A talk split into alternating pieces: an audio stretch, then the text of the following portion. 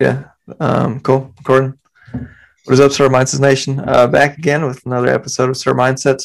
Today we're going to be talking about a startup called Topmarq, which was founded by Quinn Osha, another one of the guests that KitCaster, I believe, has sent our way. And you know, after just looking at Topmarq from a glance, I can see that it's always going to be an interesting conversation to talk about cars and vehicles and how people are monetizing their cars and things like that. But joining us from Houston, Texas, or Austin, Texas, is Quinn Osha, the founder of Topmarq.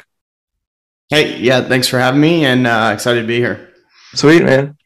Can you give us a little bit more of a sense of what Topmarq is, just at its current stage? Yeah, so I think a really easy way to understand it is it's the kayak for selling your car. So you can go in there, put some information about your car, mileage, color, whether you've rammed it into a pole, stuff like that. And then we get you cash quotes from a bunch of the top online and local dealers. So rather than having to go to a bunch of different places, you can just go to one place, do one search, and then see all of your offers there. Nice. Is this live right now? Do people try it out, and has it worked? Yeah, we launched mid last year, so mid 2021, and we've been seeing sort of 50% or up to 100% month over month growth, which is cool. So there's definitely people using it, and it's been growing quickly. I think people really easily understand the concept, especially once you see it. You're kind of like, oh, okay, yeah, I get that, and so that's been helpful. Nice. Where did you get the inspiration to make this? I mean. How'd that come out? So this is sort of our third iteration of a product, but this kayak-like search mechanism really came out of something that I was doing on a regular basis. I had started a platform that was really a peer-to-peer marketplace, so individuals selling cars to individuals, kind of like Craigslist. But over time, you know, every time I got a new client, we would start by going on all the online web services and then also local dealers to get quotes just to see what it's worth. Because, you know, if you can get enough money that way, there's no reason to sell it, you know, individually. And so I kept doing this over and over and over. And then I started building it to do it automatically for me. And the more I talked to people, the more I realized that was, you know, really something that people just wanted on their own. And it's something that hasn't been done before. You know, the technology behind it's not as obvious as it may seem. So there's definitely some hurdles there. But I think we've made a pretty big leap ahead, and it's been cool watching people react to it. So yeah. What? Well, actually, for myself, I tried to sell a car that I had. It was like a 1994 Geo Prism back in 2020. Geo Prism, nice. I think actually one of my problems was who was going to buy this thing, because I didn't think anyone wanted a beaten down like 25-year-old car. Sure. Do you guys serve only like new cars, or is this like any car really? That's so our goal is to be able to facilitate any car, and that's, you know, really where some of our benefits come in versus going to one of the individual sites. You know, because the argument can be made, okay, you know, why do I need Topmarq? I can just go to each of these sites and, you know, get offers from them. One, that's more time consuming, but two, especially in your case where you kind of have an older car, then the typical websites like Carvana or CarMax that most people have heard of, they probably don't want your car either. So they may not give you an offer. They wouldn't give me nothing. But there are quite a few other websites that do specifically deal with kind of older generation, sort of lower priced cars. And if you don't know about that, you're not going to go there, but those will probably give you a much better offer on that type of car. And so by going through us, you can really see all of the options, and you can see for your specific old car, like, okay, Carvana doesn't really want it, but this other site actually will buy it. Wow. Yeah, no, that sounds pretty interesting. So you guys, I mean, is it a marketplace startup here where, you know, you charge, or how do you guys, I guess, exactly make money? And yeah, so we pay, or we charge on the back end. So dealers pay to get access to provide offers. Oh, wow. So from the the dealer's perspective, it's essentially like a wholesale auction house, which is something that they're very used to in the space, and that's how they acquire inventory, right? Like the dealers have to get used cars on their lot somehow, and wholesale auctions is typically how they do it. So essentially, we're just providing another service to be able to acquire inventory, and it works out both ways because we can get, you know, the sellers more money, and then we can save the dealers money as well, because we're actually cutting out a pretty major step in the supply chain, where your car goes to one dealer and then that dealer sells it to a different dealer. By taking out that middleman, we're actually saving both sides money. So the value proposition is quite interesting as well. Yeah, no, it's interesting. I think, like, you know, since the pandemic began, there's been a lot of people purchasing cars and not wanting to ride the bus or the train or whatever it is. And maybe from like a market perspective, in terms of like what you guys are seeing, what perspective on like the car sale market, and I guess this demand from dealers as well. Sure. So I think one interesting aspect that we're definitely leaning into is the whole concept of direct from consumer. You know, if you ask anybody in the automotive industry, they'll kind of tell you that the industry lags the rest of the world and economy by about 10 years. So, you know, direct from consumer really skyrocketed in consumer goods like laptops, cell phones, stuff like that, right? Like, that transition from using wholesalers and distributors and stuff like that, to direct from consumer happened about 10 years ago. And now in automotive, it's kind of just now happening, where these car dealers want to buy directly from you as opposed to going through wholesalers. And so that's a trend, I think, that is just starting in automotive. I think a still relatively small percentage, like 5 to 15% of cars are this direct from consumer, but I think we'll see that trend go exponential and become a much larger percentage, you know, within the next decade. From a pricing standpoint, I mean, the market's insane. I like, there's not a lot else to say other than, you know, we can talk about some of the aspects that are causing it. Your mention of like demand for cars by people who hadn't previously had one, that's definitely a thing, right? Like, people are moving out into the boonies, they're getting out of urban locations, and then they find they need a car now, right? Like, they didn't need one in the city, but if they're going to live in, you know, the hills of Idaho, they're going to need a car. And so you've got new demand. But on the supply side, there's basically three big problems. The first is the chip problem. I don't know if you've heard about it, but the like integrated circuit semiconductors and stuff like that. Semiconductors, yeah, those shortages are causing major problems across all vehicles, but especially trucks. That's why trucks are just astronomically expensive right now. Wow. In addition to that, you had this really interesting thing in 2021 where basically the rental car companies all dumped their inventory because nobody was renting cars, and they flooded the market, killed car prices. But then as demand for rental cars came back, you know, these companies started trying to buy back all these cars, and that has just skyrocketed prices because, you know, Enterprise Rent-A-Car can pay a lot more for a vehicle than you or I, because they're going to actually see a return from it. And so for them, it's a business expense, but for us, it's a personal one. And so they have just been pushing those prices further and further up.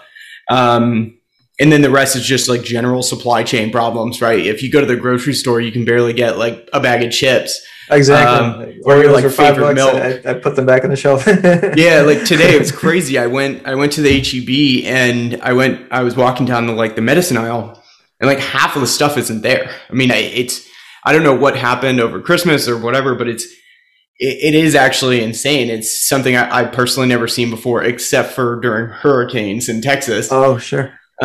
Which I guess we get all the time, but it's not like a normal occasion. And we really are seeing that. And so as you can imagine, if we can't get medicines places, you know, it's pretty difficult to get cars places too. Yeah. Yeah. So let's say, I'd love to like learn a little bit more about the product you guys have. So say I'm a car buyer, right? Does it just work? I go to topmarq.com. So I'm selling a car, or can I also be a buyer and look for cars through YouTube, right? Currently, we just help you sell your car. Just help the car. Eventually, you know, we may be able to expand, but yeah, right now we're just laser focused on helping you get rid of your car.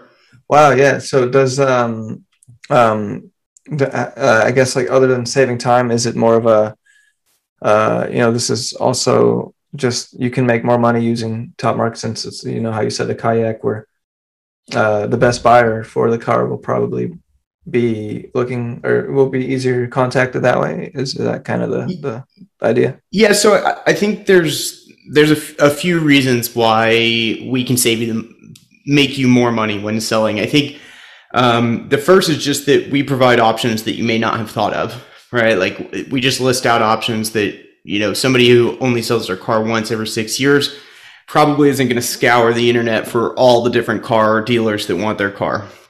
So that's sort of step one.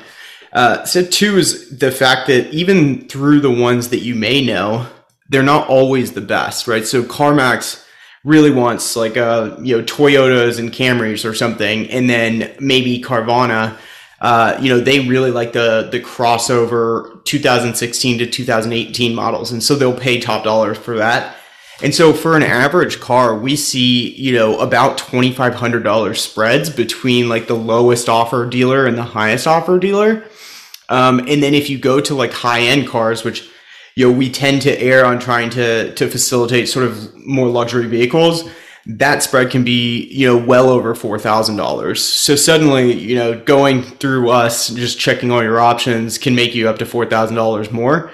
And I think that, you know, that's a pretty significant value proposition. An interesting thing for us is trying to educate people that that exists, because, you know, we have to tell them that that exists before they use our service, but it's hard to get that across. And a lot of people think, you know, generically, you know, the phrase like, oh, automotive is like cars are a commodity these days. Like, you know, everywhere will kind of give you the same amount. I think that's kind of a something that people have like sort of spread through through the universe and the country. Sure. And, no, yeah. So it's kind of like an education campaign for us to teach people that that's not true, and checking your options can be quite valuable. Yeah, actually, one of my pretty good friends, or two of my friends who have Tesla Model 3s,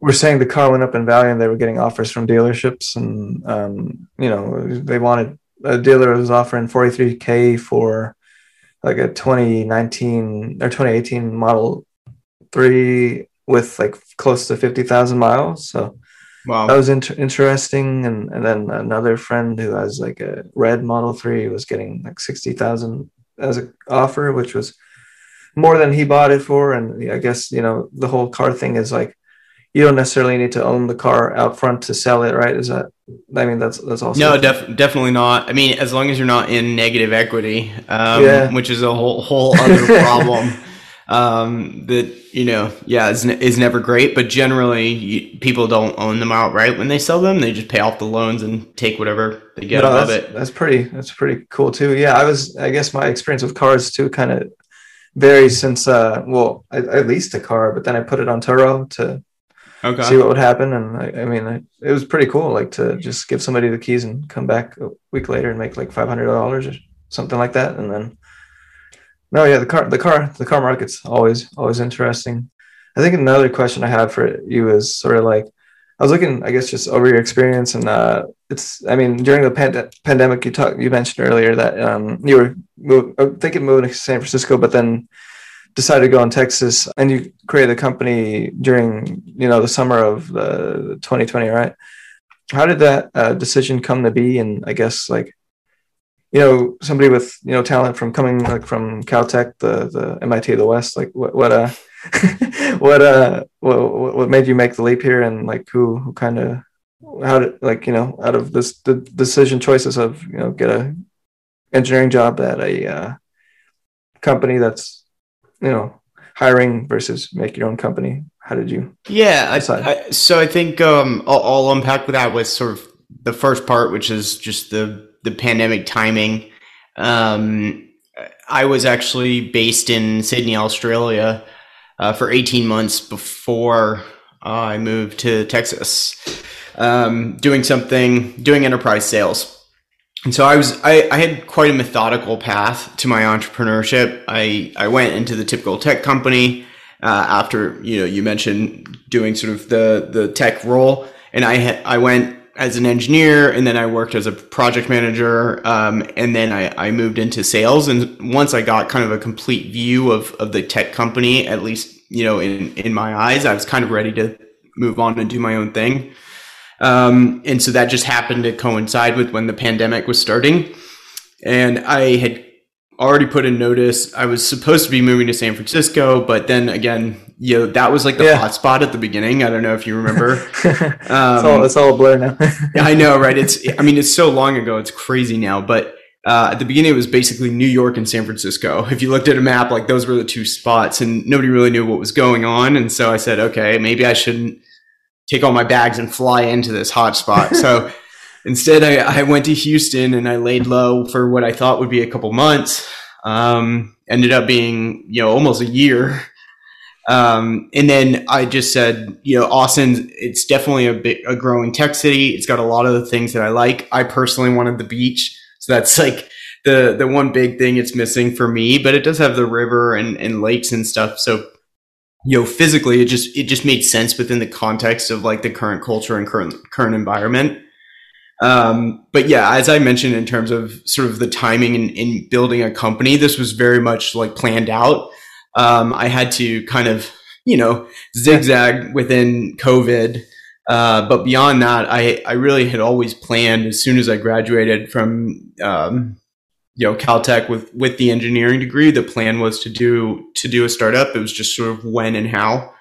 Once I felt comfortable, I just sort of had to push myself off the ledge. I'm not exactly one to do like two things at once. I highly suggest that if you can, you should keep your day job and then, you know, work on your startup on the side.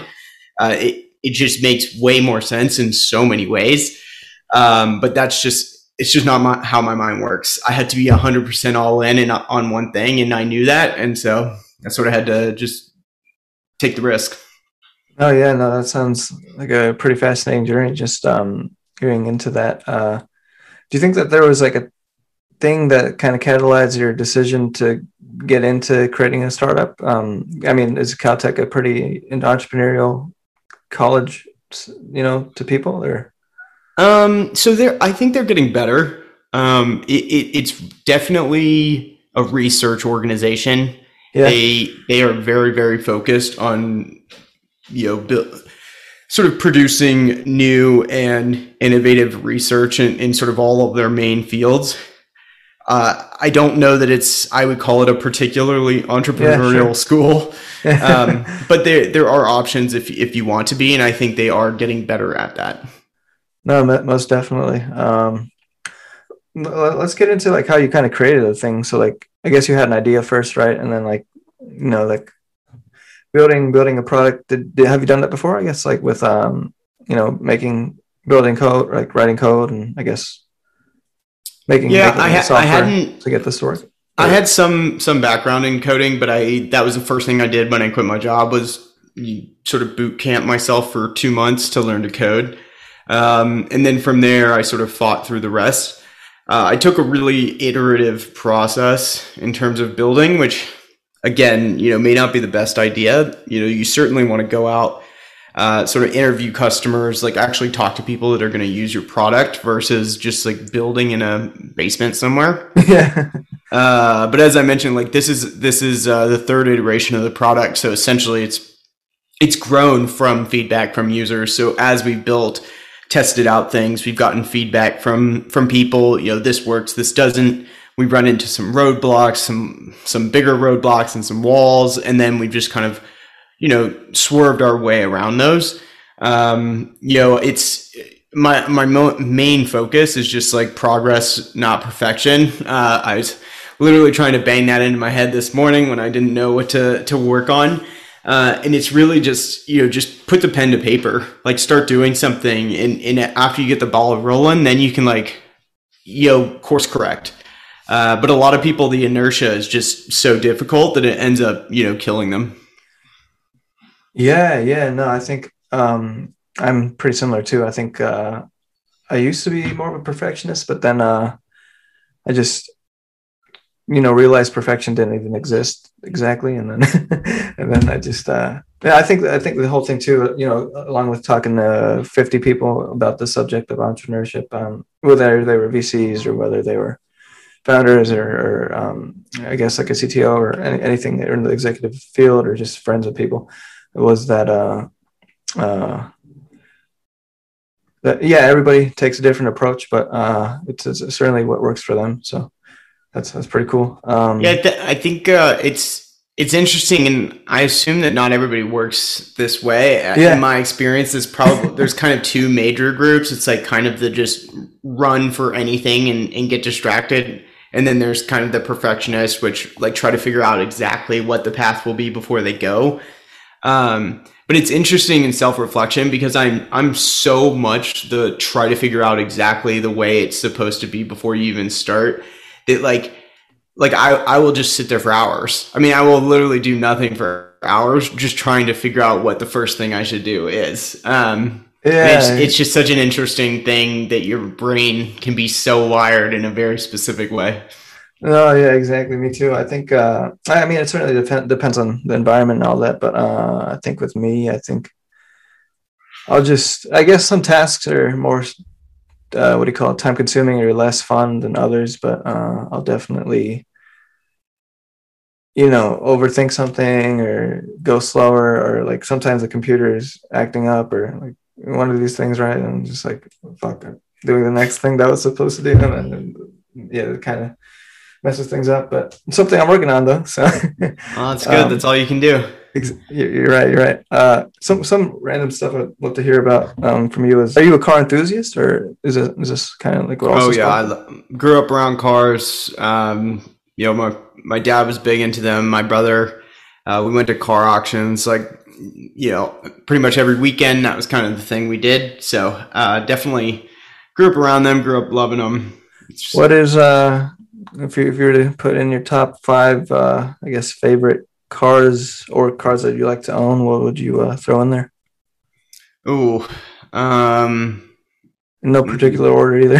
All right, yeah. So I don't know. Yeah, the convertible 911s are great. The Carreras, yeah. Just absolutely love those cars. Of course, yeah. You know, and I'd love like a crossover SUV. I don't know if you've seen the Lamborghini like Urus. It looks kind of like this weird, you know, big dinosaur of a car, but it's pretty cool. And then once I get past kind of the basics, I'd start going exotics. So, you know, I'd probably want an Aston Martin, maybe an Audi R8, Lamborghini Aventador is probably round that one out. Yeah, no, those are, I mean, a lot of the price range, but I've seen them a couple of times, and I think I do gotta check them out more in depth next time. Yeah, I mean, those are all pretty expensive, obviously. You know, they're definitely not what I'm driving right now, but you know, in the dream garage. No, most definitely. Something else I'd love to hear too is like, what's the long-term vision here with the company? Is it replace, or does it be like number one in SEO and Google search, or like what's kind of the goal?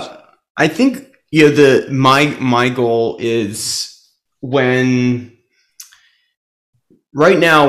somebody in my family or in the average family decides they need to sell a car, typically what happens is they say, "Hey, yo, who's that person that likes cars? Oh yeah, John or like Henry or whatever." And then you get referred to like your family member that is the de facto car person.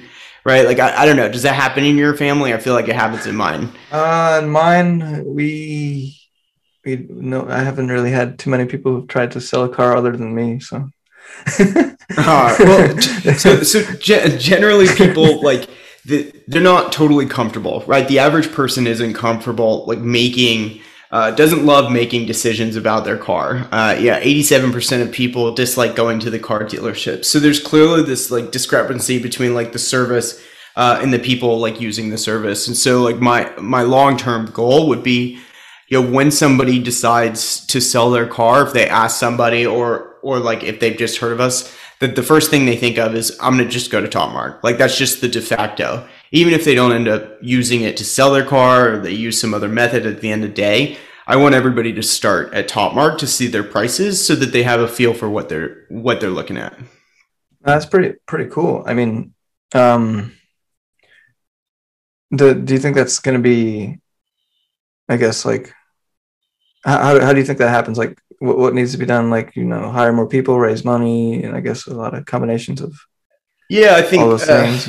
You know, step by step, that's definitely a long road. And certainly in the way of that is, like, you know, one of the current big dogs in the space is Kelly Blue Book, right? That's kind of a well-known business, and they've been around for many years, and to get to, like, the level of their brand is going to take a while. So I have no misunderstanding that this is like an overnight sensation. We're certainly focusing on geographies first.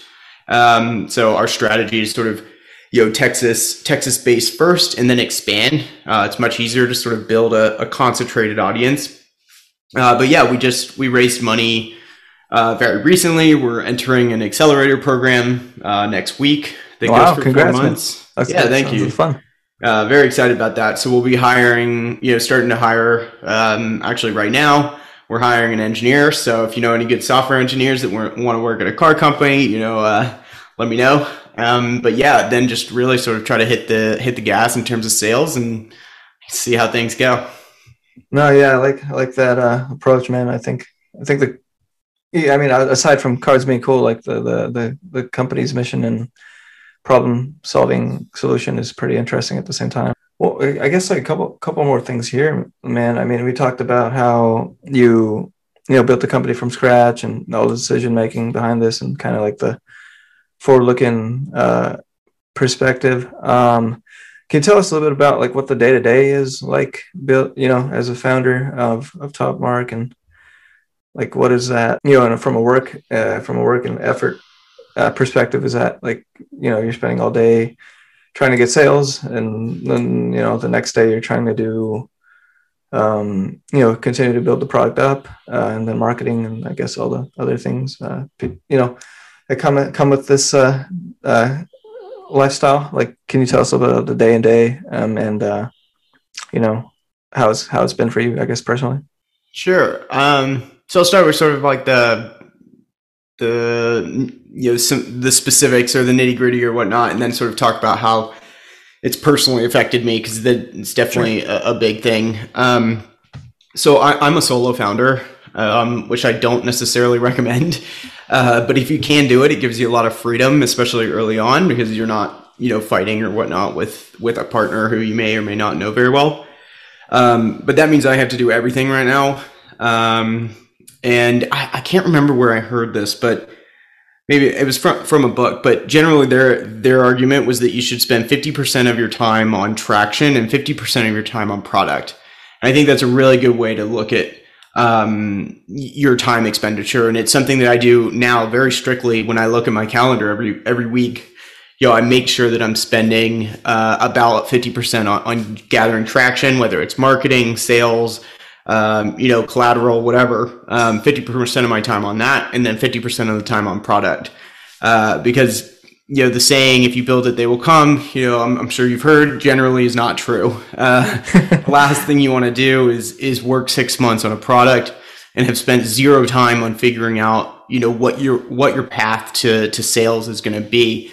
And if I've learned one thing, I mean, I've learned to code, which is cool and whatnot, but in this experience, like how much I've learned about marketing, the different channels, the difficulty of all the channels, some of the benefits, like stuff like that is, especially coming in from a technical standpoint. If you don't invest time early on, you're going to kill yourself later. So even if it feels like you're not moving as quickly by building your product up really fast, I promise you the time you put into marketing traction is probably going to be more valuable than any time you spend on the product. So that's kind of sort of how I try to spend my time. And then obviously there's fundraising, which goes into there as well, which kind of takes out of the amount of time that you have overall. And then just general business stuff, which is, again, pretty frustrating, but, you know, it ends up not being too bad. From a personal standpoint, though, this is something that's generally, I'm struggling with, and I think everybody does early on, is, how much is enough? Coming as we just talking about sort of being a perfectionist and stuff, it's very difficult for me to ever let up or ever like give myself an allowable break. But that doesn't mean that I don't do it. You're right. So, yeah, sure. So, I think one thing that I'm specifically working on is when I take breaks from work, really giving myself that break, right? Internally in my mind saying, you're not supposed to be working right now. Like, you have the freedom to think about something else. And that's harder than like one might expect, or that certainly I expected. And so it can be a difficult process, but it goes for so long that you can't just like grind it out on your own. And you really got to come up with ways to take your mind off of it and give yourself the time that you need. No, yeah, absolutely. I think that what you said is right. I mean, one person can only handle so much. I think one more thing I'd love to learn more about is like, how did you, I guess maybe as someone who hasn't done as much marketing in the past, or I guess coding in the past, how did you adapt your mindset to be able to do these things, right? Because maybe naturally somebody is good at, I guess, product, right, and being an engineer, or business, but they are like they're good at engineering, but not necessarily business, or they're good at business, but maybe they lack the skills in fundraising or all this stuff. Like, how do you, I guess, switch? Try to tell yourself to do stuff that is probably innately hard, or Yeah, so I think certainly motivation is difficult, and it's easier to be more motivated in things that you like to do. I don't want to get too far into that, but like, certainly as an entrepreneur, you have to be self-motivated. It's just kind of, if you're not, like, don't put yourself into this position, because it's not going to go well. I think there are books that you can sort of read about and trying to become more motivated, but basically the assumption is that if you want to do this, you're very well and very aggressively motivated. In terms of like actually learning new verticals, that's something that I've actually quite enjoyed, and that's one thing that Caltech really did do well for me, because the one thing that they teach there is really just how to solve like unsolvable problems. They really pride themselves on basically giving kids like just problems that are just way too hard for them. Like, I mean, the averages, obviously they scale them and whatnot, but the averages on tests and assignments and stuff are just brutally low. But then they allow this culture where you can work with your classmates, right? Even for tests, you can work with your classmates and sort of knock out things. And so, I learned this basically like to get comfortable with coming up to something where I like feel like I know nothing about it, do a little bit of research, get a little bit further, do a little bit more research. And so I think like if you can not even master, but if you can become good at that, then like that's fundamentally all entrepreneurship is. It's, pushing yourself into this new space, understanding that you don't really know what's going on, and then finding ways of learning new things. And so whether that's reaching out to somebody who's in that space, Googling it, Medium articles have been great, Stack Overflow. I mean, there's so much on the internet. And then you just spend time on it. Like, just literally keep doing it, and eventually you'll like push through the wall, and then you'll be like, whoa, I feel like a genius at this. And it's really empowering, and it's pretty cool. No, yeah, that's pretty impressive. I love that answer too. Just, thinking about school and your school, particularly getting you kind of already used to solving difficult problems and, taking different approaches to those problems. That's pretty awesome. We're coming up towards the end of the podcast. Quinn, it's been, incredible hearing about your journey and like how this has all started and came to be. The last couple questions here are, if you were to give advice to you in Caltech when you were 20, what would you say? That's sort of the first one. I'll just put I would have said do it faster. I think I spent 4 years at a tech company, and I learned a ton, and you know, I think I'm using a lot of it, but like this is like kind of the perfect job for me. I love it. And I probably could have, as I mentioned, learned a lot of those things that I gained kind of just by doing. So yeah, I would have just said, don't be scared. Just go for it. Sweet. Next one is, how would you, in your own personal or in your own words and, 1 to 2 sentences, how would you define your startup mindset? Oof, man. Yeah, I just got a total blank there. How would I define my startup mindset? Oof, man, I wish I had thought about this before this, but I would say, you know, I'll borrow from a few different big companies. I guess, you know, learn quickly, iterate fast, and again, progress, not perfection. That's honestly, you know, that could be the whole thing. Wow, no, that's great. You know, last thing here is, how do people learn more about Topmarq, yourself, and kind of like the whole shebang? Yeah, so the Topmarq website is TOPMARQ. It sounds like a K, but it is a Q. And so topmarq.com, you can go to get your offers. In terms of connecting with me, I'm on LinkedIn, Quinn Osha, and then on Twitter, Q_Osha. I love, you know, connecting with other entrepreneurs.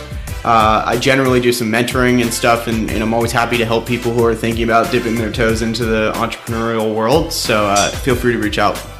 Hey, Quinn, this has been really fun, and I hope people enjoy the conversation. So thanks again for the time. Podcast. Yeah, thank you. Have a good day. And yeah, if you guys would like to hear more, subscribe to us on Apple or Spotify or any other services that you're listening to us on. And yeah, more to come from us. We just launched our website, and we're going to be launching our Instagram pretty soon. Check out our website at startupmindsets.com, and follow us at The Startup Mindsets on LinkedIn or Instagram. So yeah, thanks again.